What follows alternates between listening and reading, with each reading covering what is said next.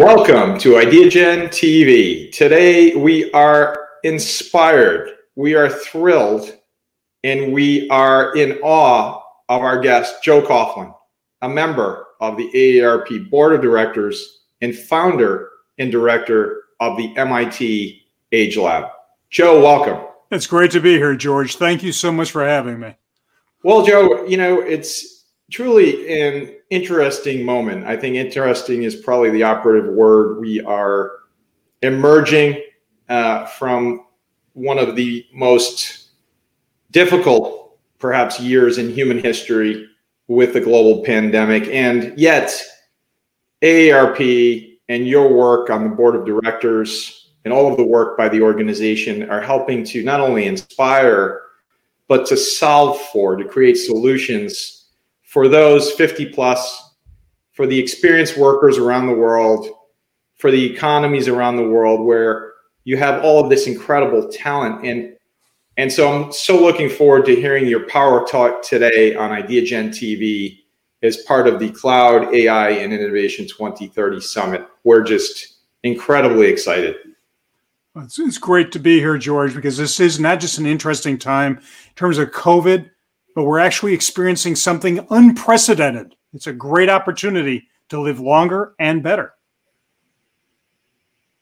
Well, Joe, I, and on behalf of the millions of people around the world that will watch this Power Talk, I want to thank you. And I want to say that, my gosh, what you're doing is so incredibly worthwhile. And you're moving the needle. You're moving the needle. You're changing the world. And we're so grateful for you and for AARP. Well, thank you so much, and it's great to be here. The thing is, is that none of us move the needle as individuals alone. We may spark a tone, we may give, shall we say, incentives and vision, but it's my colleagues at AARP who are moving the needle at national level and international. It is my colleagues, my students, and colleagues across the campus at MIT that are thinking of new technologies, new ideas, and insights to not just help us live longer but more importantly, to help us live better. So I'd like to start with a story in my power talk because the oldest technology in the world, as we'll come back to in a moment, is the story. I want to talk to you about a woman named Sarah Knauss. Many of you may not have heard of her, but I want you to imagine this. Sarah Knauss lived to 119 years old. And on her 119th birthday, someone had the pure chutzpah to ask her, a journalist, in fact, Ms. Knauss, why do you enjoy living so long? And she came back with an answer far better than any pundit, engineer, doctor, policymaker, whatever it might be. She said, I enjoy my longer life because I have my health and I can do things. Ladies and gentlemen, the longevity economy is not just about living longer. It is about ensuring that we have the health to do the things we love. Longevity is about living not about counting birthdays. I want to tell you a little bit about my team at the MIT Age Lab. We've been working with AARP for many years. My team is one third every flavor of psychology you can imagine, one third every form of social psychology and social science. Another third, as you might imagine, at MIT, we are based in the School of Engineering and the Center for Transportation and Logistics, but we have engineers and data sciences. Why do I tell you this? Because I want you to be excited that longevity is not a medical problem. It is not an issue of disability alone. It is a multidisciplinary, multi-domain, in fact, a extreme sport of such that requires many different types of thinking in every kind of domain you can imagine. And the Age Lab is the first, I believe, organization at a university, not just to look at aging per se as a, as a phenomenon, but as an integrated complex systems opportunity. We look at transportation and the future of the community. Imagining the home not simply as a place to live, but as a platform of services that provides care, convenience, and connectivity across the lifespan. It is about providing care and well being and physical health.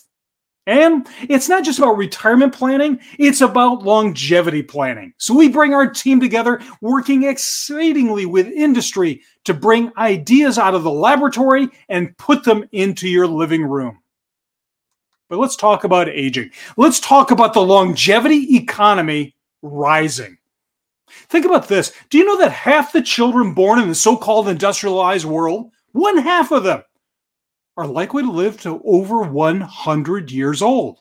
And while the, that is the industrialized world, the developing economies of the world, we are seeing that as income and education go up, we are seeing great strides in longevity as well.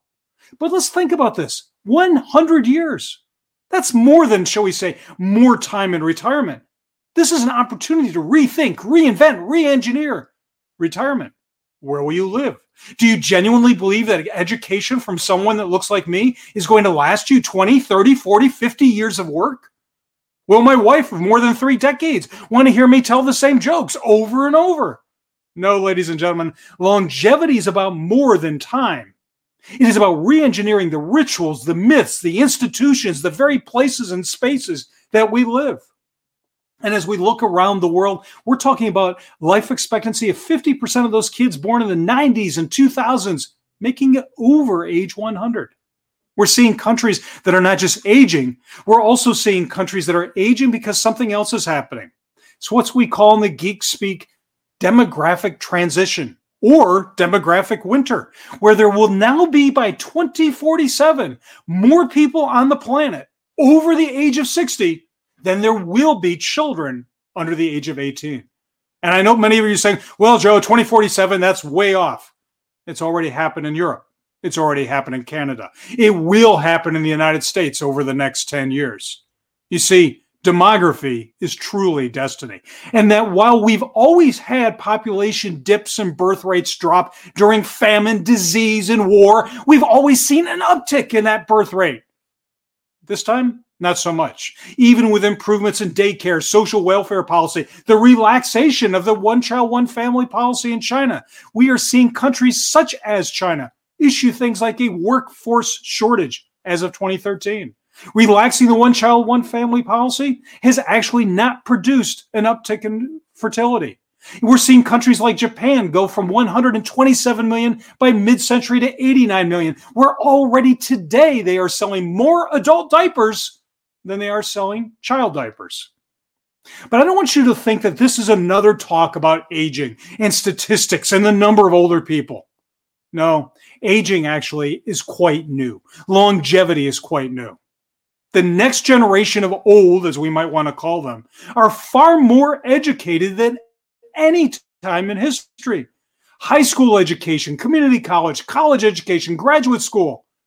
Now, in part, I have to be fair. Education alone does not make you smart, but it does give you chronic attitude there is a real number of studies that have shown that older adults today, and by the way, all of us tomorrow, have a great deal of confidence in ourselves. In many cases, some surveys have suggested that 64% of the 55 plus believe they have an IQ higher than average.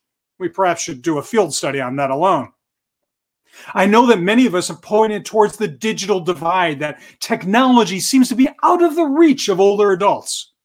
In fact, the pandemic has propelled us five to seven years further along and faster than we could ever imagine. So while the digital divide is still among us, it's less on birthdays and more on income. In fact, even social media sites such as Facebook have been actually called the social media nursing home because among the fastest growing groups on that platform happen to be women over the age of 45. We see that Wii leagues and video games are no longer the province of kids living in their parents' basement, but 50 and 60 and 70 and 80 year olds creating entire new medical conditions called Wii wrist, Wii elbow, because they're so excited to play with verve and competition on bowling leagues that are posted online that they're blowing out ligaments and hurting muscles. No, this is not your mother and grandmother's old age. And speaking of women, who's the catalyst in the longevity economy? Who's going to, shall we say, turn the crank where all the people with the attitude and education that they have demand a better life, not just a longer life? Ladies and gentlemen, it's all about women. As I write my book, The Longevity Economy, the future is female. In fact, if you can understand women between the ages of 47 and 57 years old, guess what?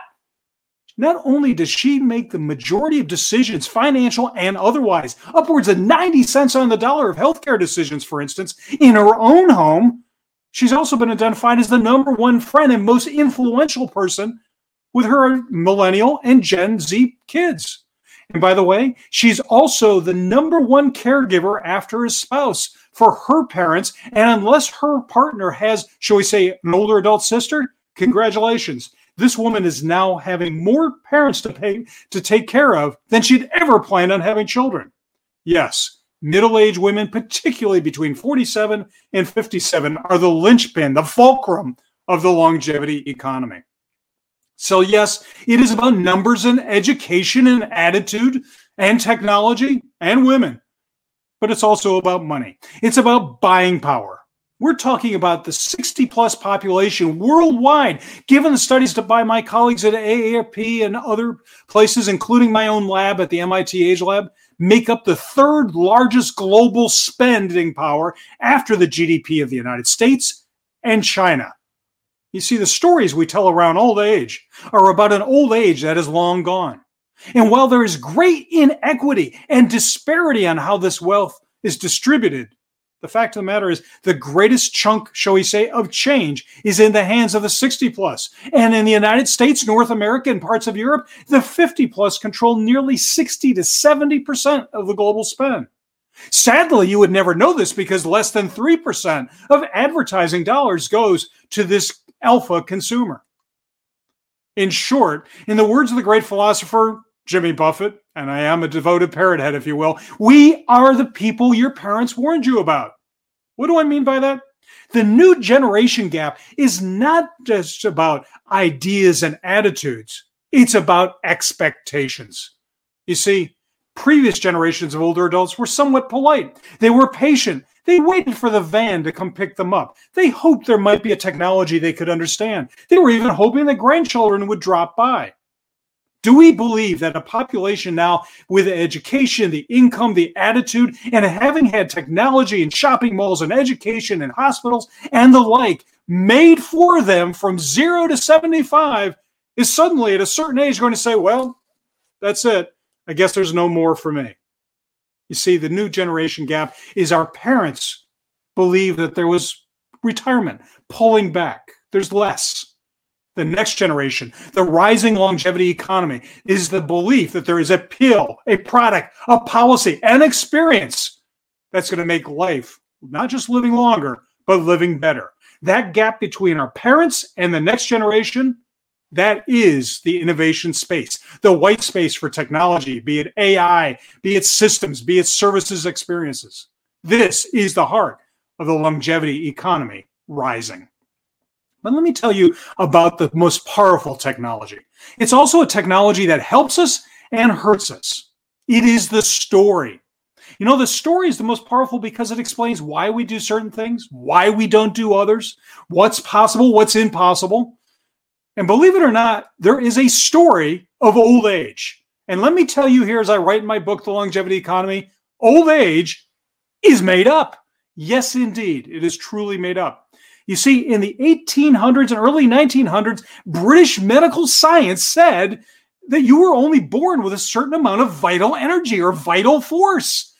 And if you used it badly, which by the way meant anything fun, you would drain that energy. You would become you, less than a glass full. You become a less empty or half empty or half full. In fact, you become so tired. And here's the power of story you create language to reinforce that story. You become so tired, you would what? You would have to retire. You see, if you didn't have energy or vital force, in the 1800s, early 1900s, you couldn't work because it was mostly manual labor. And if you couldn't work, you would have to retire because you were too tired. And where did people who did not have families go if they could not work because there were no social welfare programs to support them? They went to poor homes. But you see, the language around retirement became from tired to retired. Poor homes became nursing homes. And for those of us who are old enough, we also know that nursing homes translates quite often into another home that we used to call funeral homes. The story of old age that was predicated on this loss of vitality, productivity, engagement has turned the greatest success of humankind, longer life, not into an opportunity to be realized, but into a problem to be solved. Economists, pundits, politicians are wary now of what's going to happen to our healthcare systems, our workforces, and the like. Rather than realizing if we change the story of when we think retirement is, what we think vitality means, how we provide health across the lifespan, not just in older age, changes the story overall. And stories have consequences. Great companies like Heinz Senior Foods, if you will believe that, frankly, gee, older adults, they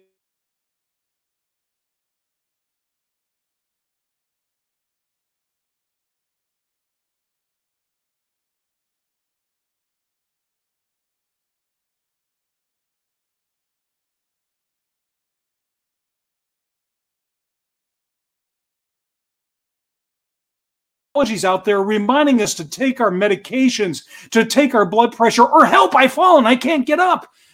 Those are all really useful, rational, needed uh, pieces of equipment.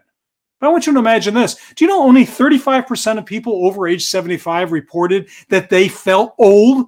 But 100% of people who use a device on their wrist that says, help, old man about to fall down, know that they're old. As a result, the adoption rate of these technologies are in single digits even in countries where they're paid for 100%. We're seeing the future of senior housing be much different than what we've seen in the past.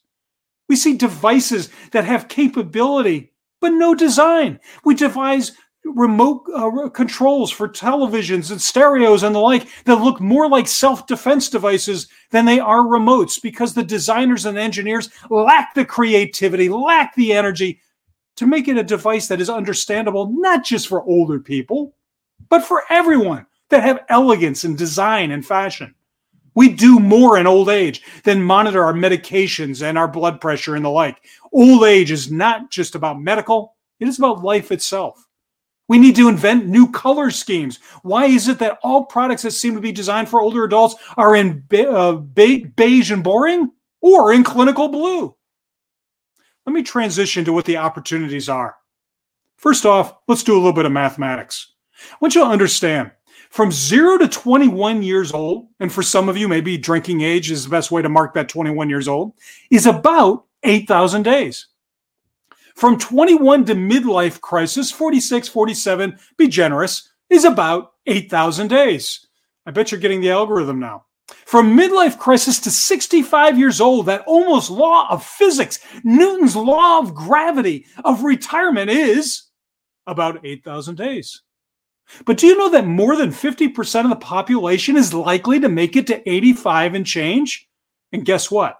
That is another 8,000 days. So if we take 0 to 21 and we call that childhood, and move that gently off to the side. Ladies and gentlemen, I am asking you to address the fact that you were talking about what we call old age today is one third of adult life.